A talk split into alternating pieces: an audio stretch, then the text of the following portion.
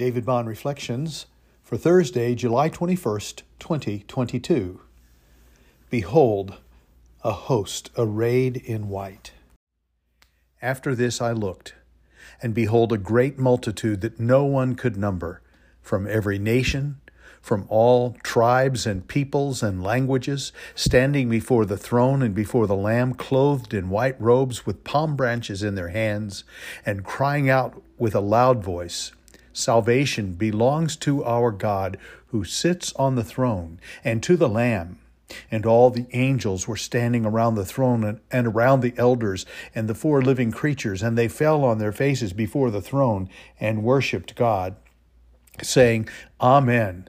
Blessing and glory and wisdom and thanksgiving and honor and power and might be to our God forever and ever. Amen. Then one of the elders addressed me, saying, Who are these clothed in white robes, and from where have they come? I said to him, Sir, you know. And he said to me, These are the ones coming out of the great tribulation.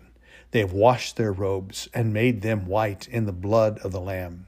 Therefore, they are before the throne of God and serve him day and night in his temple. And he who sits on the throne will shelter them with his presence. They shall hunger no more, neither thirst any more. The sun shall not strike them, nor any scorching heat. For the Lamb in the midst of the throne will be their shepherd, and he will guide them to springs of living water, and God will wipe away every tear from their eyes. That's Revelation 7 9 to 14. I was listening to a commentary by Steve West, Perspective of a Thousand Years, on the World and Everything in It podcast. He made the point that living 1,000 years would give someone a sense of eternity. I guess that's right. But 1,000 years doesn't even touch the edge of forever. Like a friend of mine used to say, eternity is a long, long time. This gives new gravitas to the hymn of praise, Amen. Blessing and glory and wisdom and thanksgiving and honor and power and might be to our God forever and ever. Amen.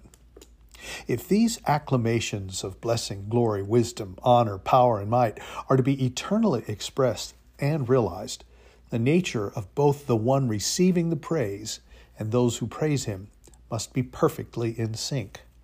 God must be worthy of this. Those who praise him must delight in giving him that praise and never flag in that delight. Eternity lasts a long, long time. Recent conversations about heaven and loved ones who have died have tended toward delighting in seeing their loved ones who have gone on before. There is a great comfort in that anticipation. My sisters would be 58 and 67 years old if they were still alive. My mom would be 99 and my dad would be 101. I look forward to seeing them and feeling great joy and love with them. We would also have much to say to each other. But I wonder whether that conversation would last a thousand years. Maybe it would. I don't know. But the main focus of these hymns in Revelation points us to an eternity of praise to God. And in that space and place, we will never grow weary of doing that. The steadfast love of the Lord never ceases. His mercies never come to an end. They are new every morning. Great is your faithfulness. That's Lamentations 3 22 to 23. There will be a new cause for praise to God each new morning in heaven, and our focus will be fixed on God. The hymn, Behold a host arrayed in white expresses beautifully the joy of singing the praises of the one who is worthy of all blessing and glory and wisdom and thanksgiving and honor and power and might forever and ever. Amen.